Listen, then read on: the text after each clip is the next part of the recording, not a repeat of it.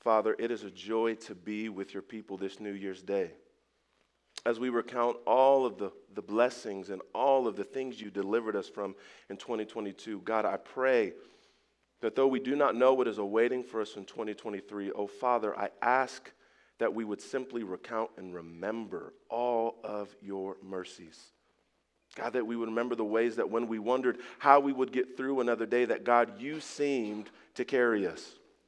And so, Father, now as we get into your word, as we read a very convicting text, oh Father, I pray that you would meet us this morning.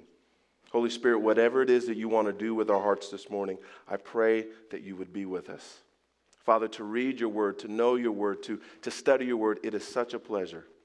And so, Father, I ask that you would be with us now. I ask, Lord, that you would help me to simply rely on you. Oh, Father, be with us now as we dive greatly into your word. We ask all of this in your Son's holy and precious name, we pray. Amen. Well, it is New Year's Day, and we know what that means. This is the time when some of you are putting together those things we call New Year's resolutions. And yet, if the research is correct, for those of us who say we're going to be committed this year, perhaps in the very first two weeks of this month, we will have given up on them. But perhaps you're saying 2023 is different. I'm going to stick with it this year. And perhaps you're still thinking as it is New Year's Day, you're trying to think of what will be the New Year's resolutions that I will do. So I wanted to just list off a couple of popular New Year's resolutions, some basic ones for you. Some people this year in 2023 are going to do their best to drink more water. I know that I could use some of that. Um, some are going to volunteer more often. Others, as we are going to see in the month of January, are going to return to the gym. We will see if they are still there in June. Others want to adopt an attitude of gratitude. I think in 2023 we could all use a little bit more gratitude. Others want to spend more time with family and friends. I thought this last one was interesting. This would be a challenge for me to take a 24 hour break from social media every month. I think our students would say that's, that's torture, that's hard. and yet, you know what's interesting is that in all of the lists that I looked at, in all of the articles that I saw, nobody in 2023 is talking about wanting to control the tongue. There were no 10 ways that I can be more encouraging with my tongue.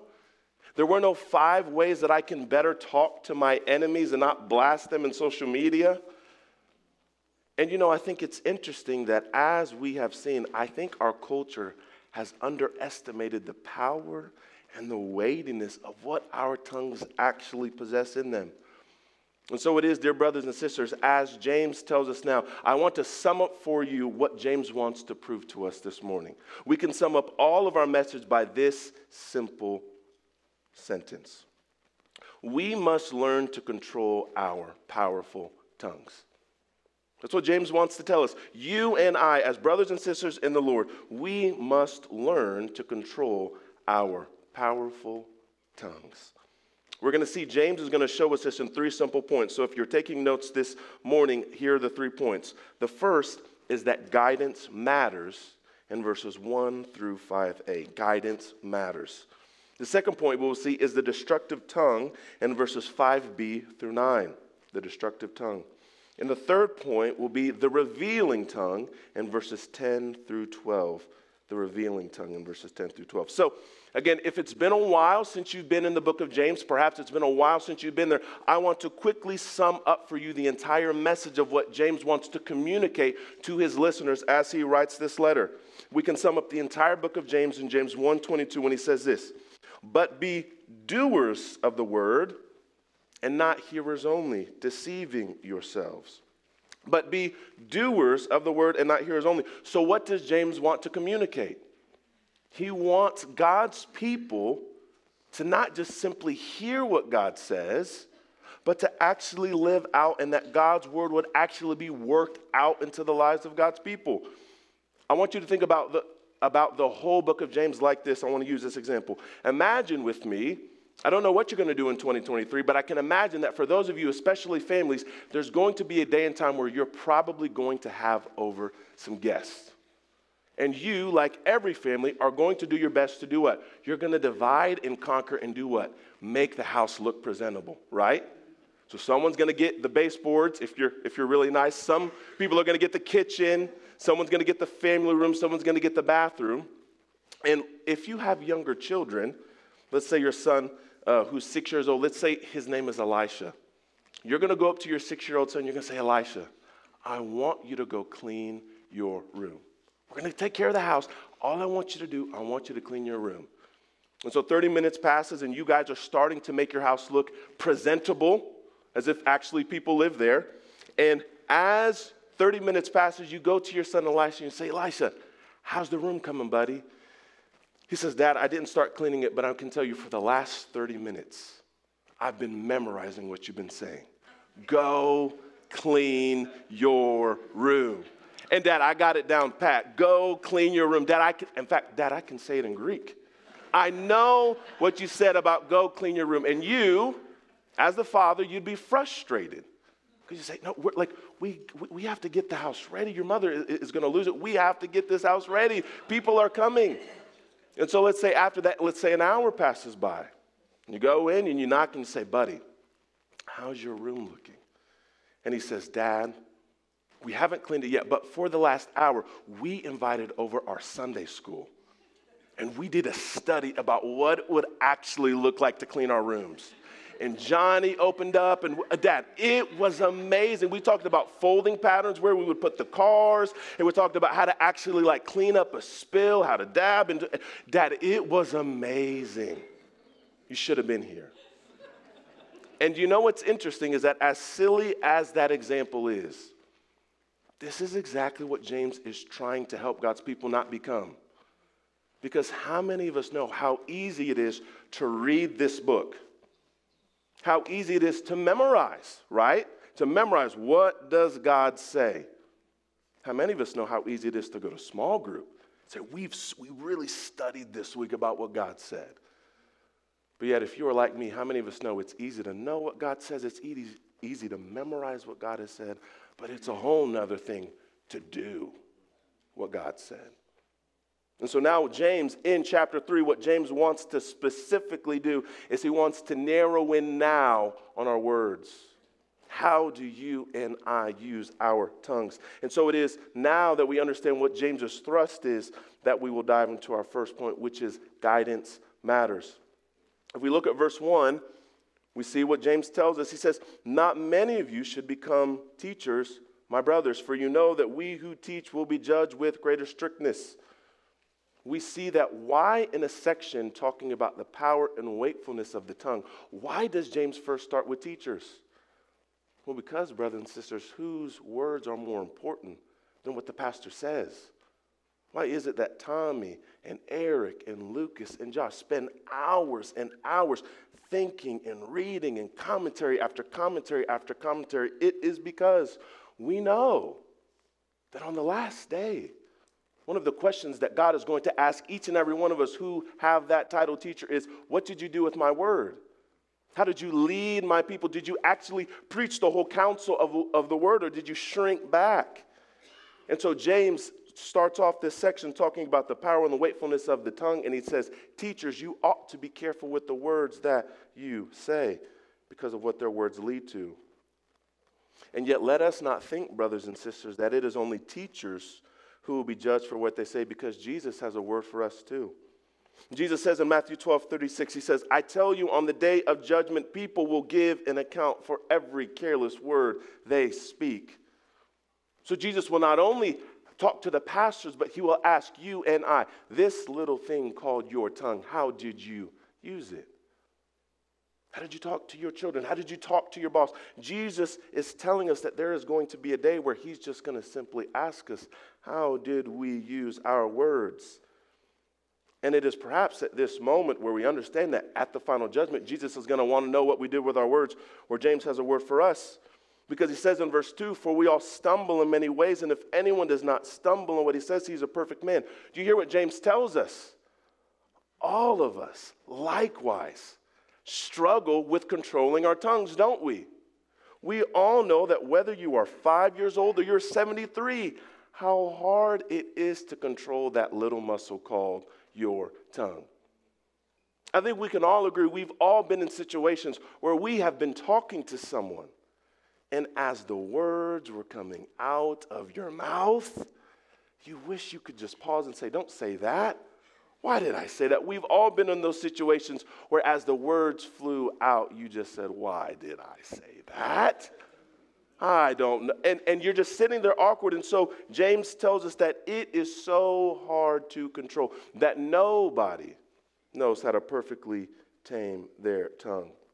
And yet, do you see what James also says about the tongue in verse 2? He's, he not only says that we stumble in many ways, but he says that if anyone does not stumble in what he says, he's a perfect man, able to bridle also the entire body. I don't know if you've thought about this, but our tongue is the guide of our lives. What James tells us is that if you and I could control our tongues, there would be no sin area in our heart that would be out of control. So he says, if we could control this thing that flaps every single day, that says thousands and thousands of words, if we could control the tongue, there would be no area of our spiritual life that would be out of control. And so, what does James do? He wants now in verses three through five, he wants to show us, give us more examples of something that is so small that has such a major impact. Look at what he says. He says, starting in verse three, if we put bits into the mouths of horses so that they obey us, we guide their whole bodies as well.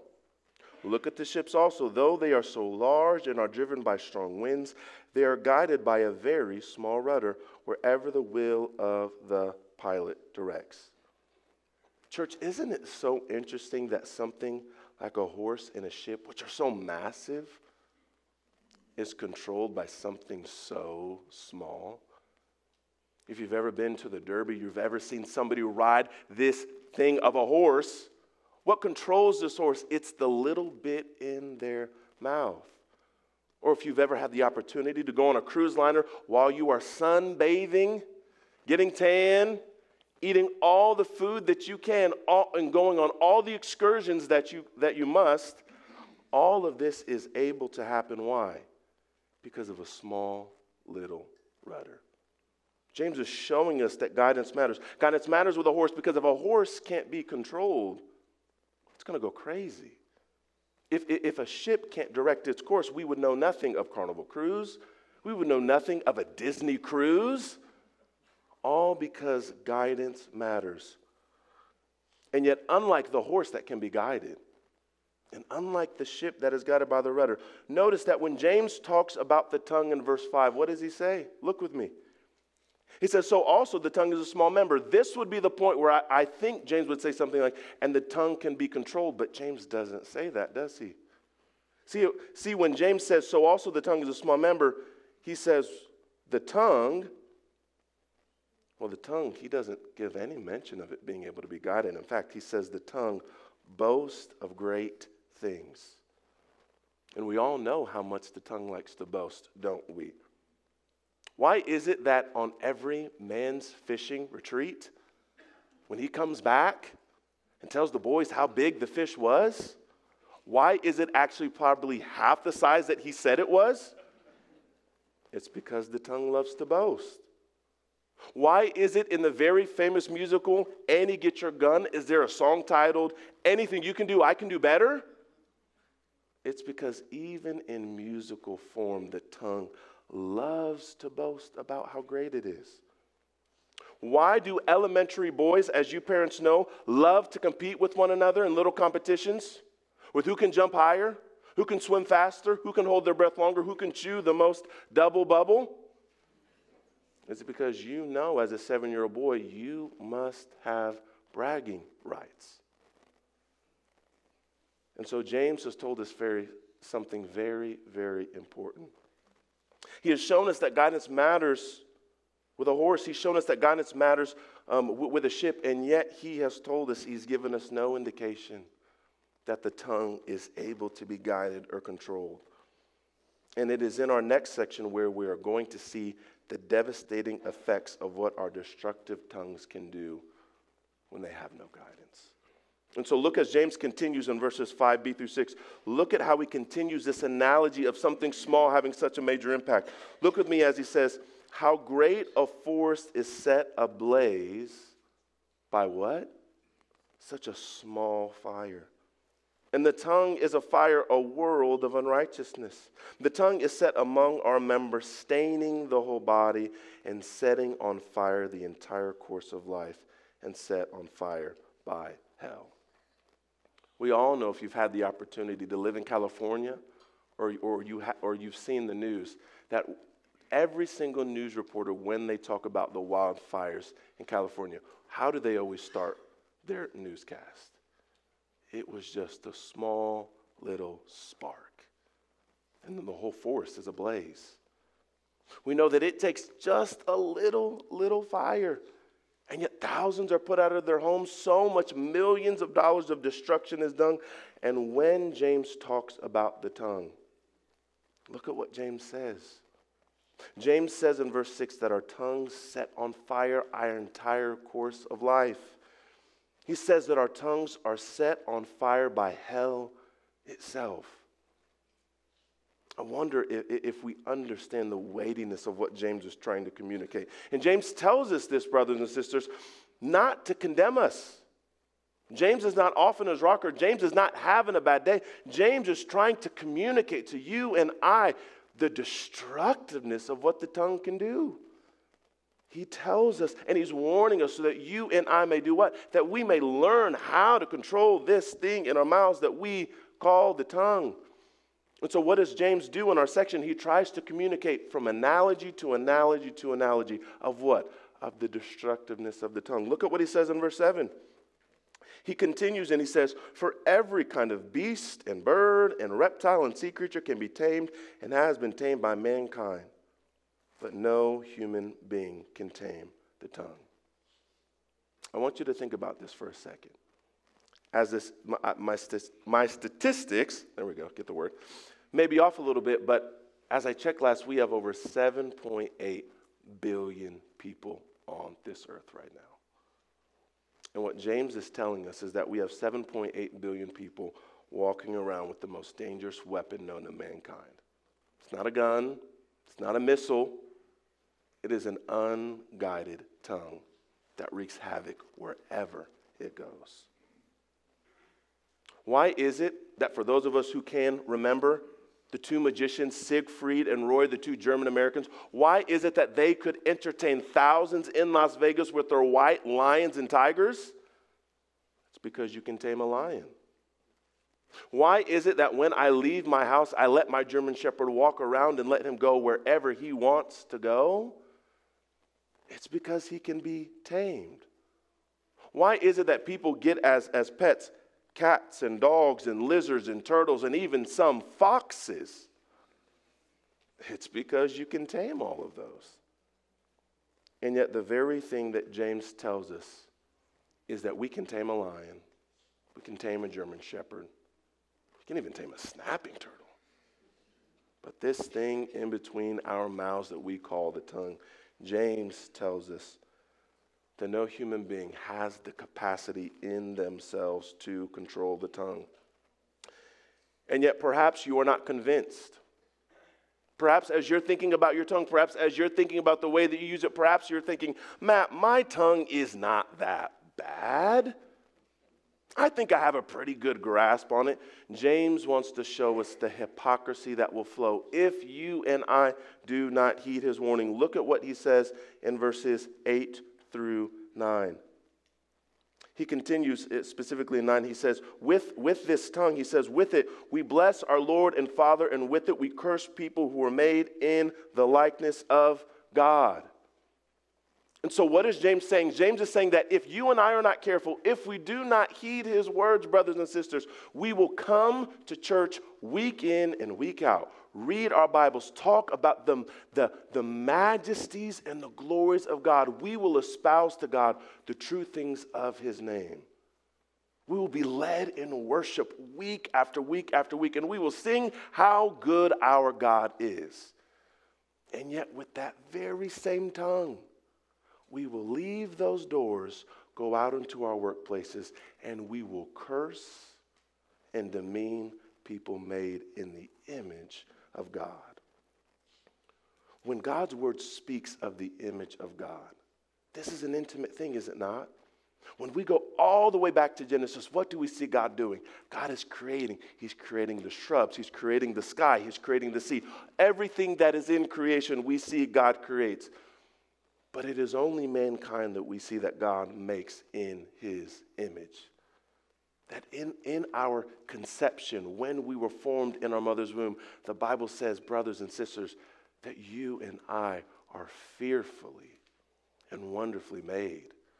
That our value, it doesn't matter about our attractiveness, it doesn't matter about our ethnicity. Our value that we get from God is given to us by our Creator. David remarks on this in Psalm 8 when he says, When I look at your heavens, the work of your fingers, the moon and the stars which you have set in place, what is man that you are mindful of him? Notice that when David recounts, he says, God, I see all of the things you have made the earth and the sky and the seas and the moon and the stars. And David recounts and he praises God for all that he has made.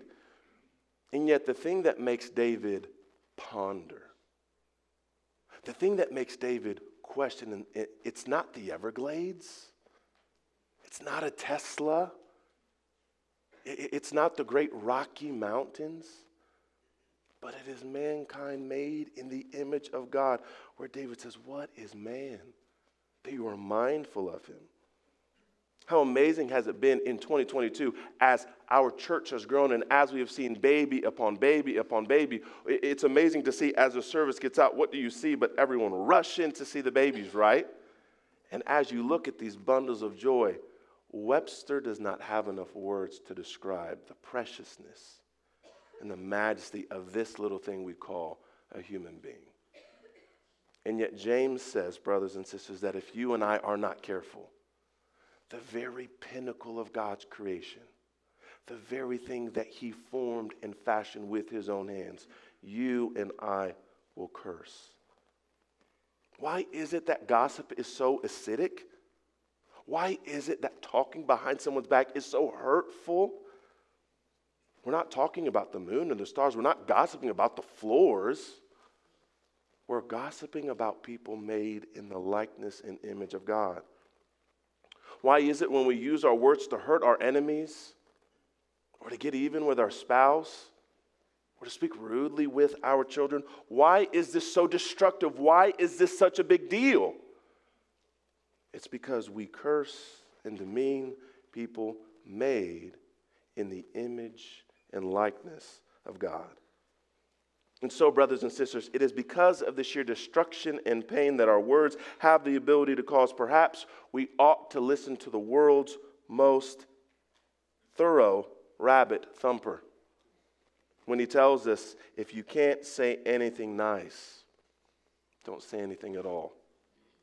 Tim Keller, on his sermon on this very same passage, he rewrote that very famous nursery rhyme, which I know all of us are familiar with Sticks and stones may break my bones, but words can never hurt me. We've heard that before, right? And I love how Tim Keller rewrites it and he says, Sticks and stones can only break my bones, but words can destroy my soul. You may not remember what you had for dinner last week. You may not remember the movie that you went and saw in 2022. You may not remember that thing that you got into an argument with with somebody last year.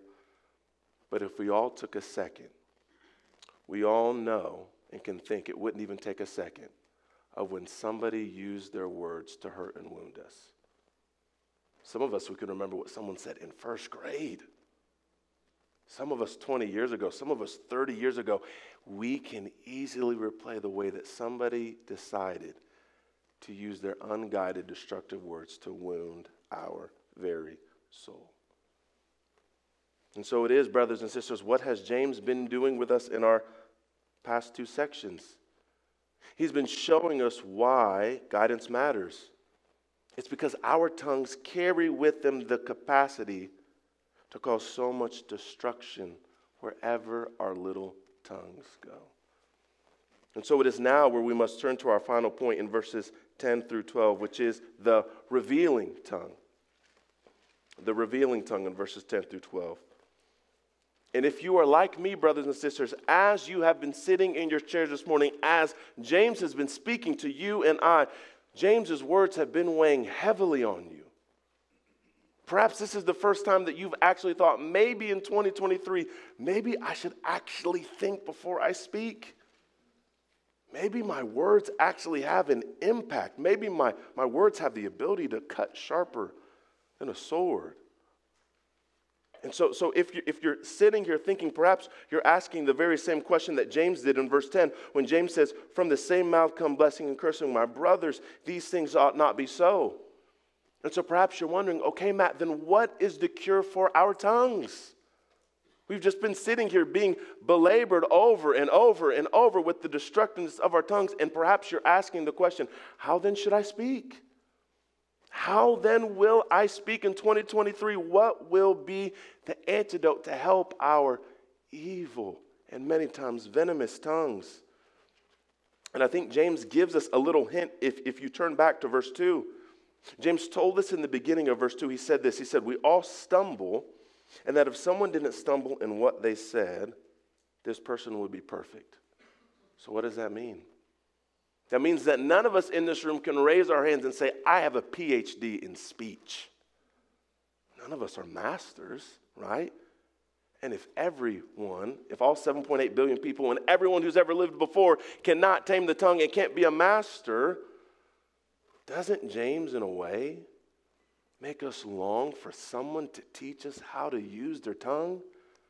I wish there was a person who lived who actually knew how to actually talk. Does not James disqualify all of us and point us in some way to no other place and no other person than Jesus Christ himself? I wonder if in our Advent season, if as we were celebrating the birth of Jesus, come down as Philippians 2 to live before us, he actually took on flesh. I wonder if one of the things that we've maybe not thought about is that in Jesus' incarnation, he actually modeled for you and I how to actually talk. He actually showed us what is it that John's gospel says of the way that Jesus spoke. It didn't say that no one ever dressed like Jesus. John doesn't tell us that no one ever no, no one ever looked like him. In fact, John tells us what? He says that no one ever spoke like him. Is not one of the things that stands out about our Lord is how he spoke to, to the outcasts and to the sinners and even to the prostitutes. The fact that he would even speak to people that no one would even dare speak to.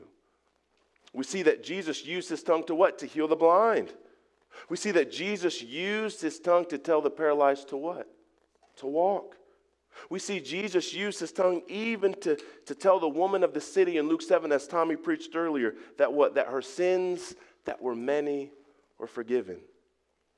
We see even when Jesus had heavy words for the Pharisees that he used his tongue to what? That he used his tongue to convict that they would what? Turn and be forgiven. And what's interesting is that James tells us that blessing and cursing should not come from the same mouth. And yet we see when they cursed Jesus, when they spit on him, when they blasphemed him, when they hung him on a cross to die, Jesus responded with these words Father, forgive them. Forgive them. And if you are starting to think, Matt, that's how Jesus spoke, I could never speak like that. Well, again, remember, James tells us that you and I will never have perfect speech. But, church, what, what James is trying to really do today, what he's trying to do is he wants our confession. The fact that we say that we believe in the Lord Jesus Christ, we say that we believe in the gospel. James is saying, Do you believe in Jesus? Great. Do you believe that he rose and that he's coming again? Great. Now, James is saying, Now I want to see that profession of faith that you so say that you have. I want to see it worked out in the way that you talk. Our justification means that you and I are sinners saved by grace. That the cross communicates that you and I are not saved out of anything we do, but we're saved in spite of what we do. And our justification, meaning that you and I stand as righteous before God, not on anything that you and I have done, but based upon what Jesus has done. That thing we call justification. James is saying it leads to sanctification. It leads that you say, I live for Jesus. And James would say, then I want you to talk like him. I want people as they run into you, as they bump into you, I want them for all of their days. I want you to live and I want you to sound like your Savior. James is telling us this morning that we will see your profession of faith by simply the words that you use. Church, because we are covered in the blood of the Lamb, because we now, as Romans 6 says, we who have now died to sin, shall we now live in it? James wants to say, because you and I are blood brought Christians, saved by the blood of the Lamb, that our speech should sound different. And if you are here today and you would say that you are not a believer, you're thinking, man, I, one of my New Year's resolutions was I was just going to come to a church. You're like, man, I think I picked the wrong Sunday to come. You're thinking, man, like, mm, this, what kind of church is this? But I, I want you to think the greatest thing you could do with your tongue is not that you would fix the way that you speak at work.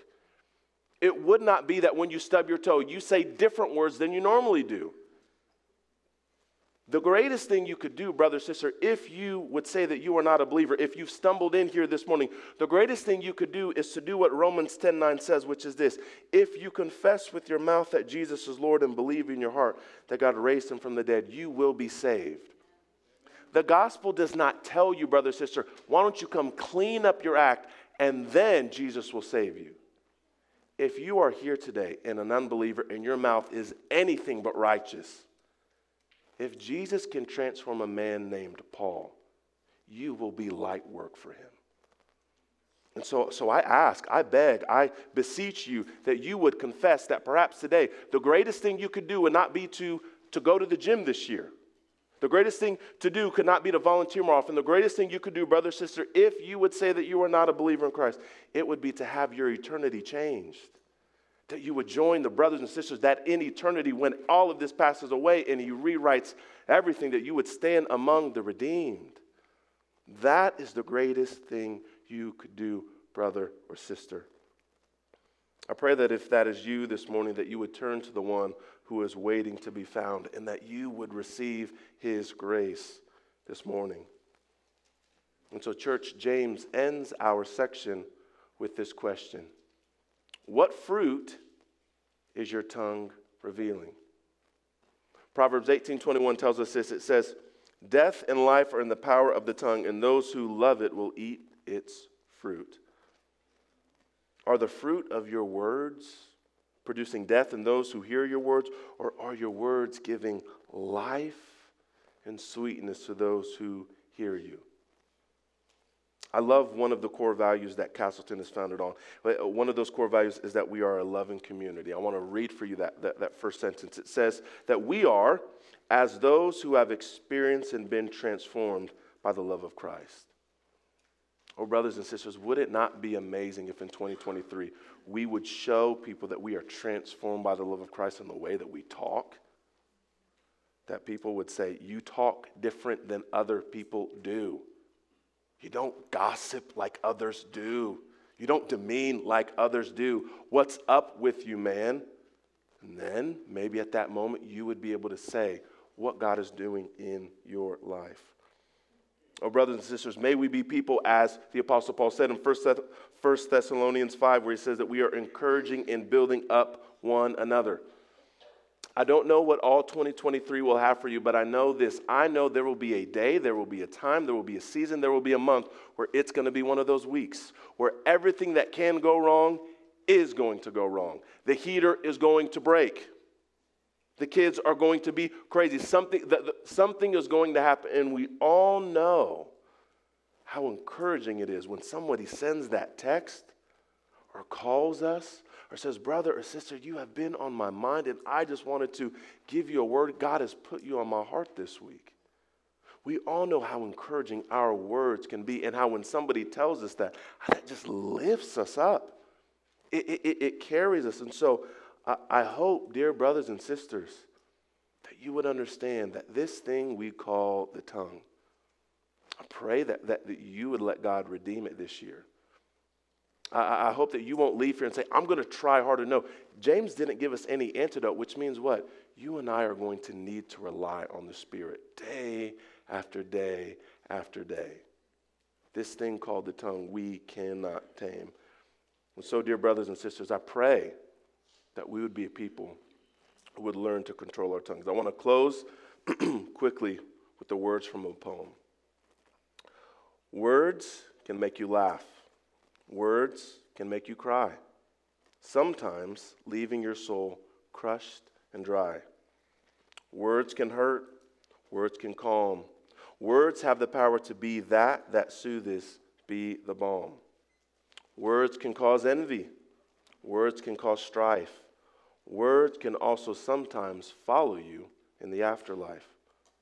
But words can be used, hide, and conceal. Words can make you want to do things with zeal. Words have such power, you can see. Handle words with care. This is but a humble plea. Let us pray. Father, we thank you for today and we thank you for the New Year's Day. Oh God, we pray that in 2023, we all know there will be many things, Lord, that we will go through. But God, I ask that you would help us this year to learn how to better control our tongues. Oh God, may we be a sweet fragrance and a sweet aroma to those who we meet. God, would you help us to learn how to speak well to our enemies? God, would you help us to know that this thing called our tongues is not something to be played with?